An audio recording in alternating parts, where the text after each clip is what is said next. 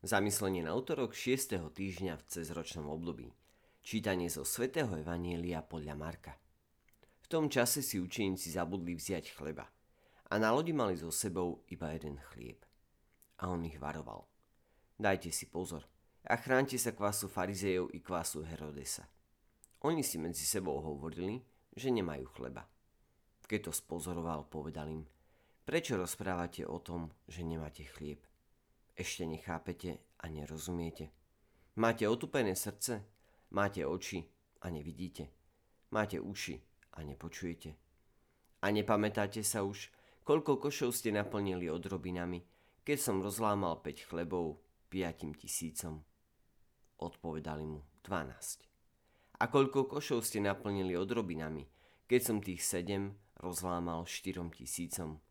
Odpovedali mu 7 a povedal im, ešte nechápete? Dnes môžeme opäť pozorovať múdrosť Ježiša. Jeho správanie je úžasné, neodlišné od ostatných ľudí. Je originálne. Práve urobil niekoľko zázrakov a teraz ide inam, kam sa musí taktiež dostať Božia milosť. V tomto kontexte zázrakov pred novou skupinou ľudí, ktorá čaká, ich upozorňuje. Dajte si pozor a chránte sa kvasu farizejov, i kvasu Herodesa, pretože oni, farizei a Herodesovci, nechcú, aby sa o Božej milosti vedelo a radšej trávia zvyšok všetkého svojho času po celom svete tým, že rozširujú zlý kvas a zároveň rozsievajú rozbroje. Naša viera nezávisí od našich skutkov. Naopak, sú to naše skutky, ktoré závisia od našej viery.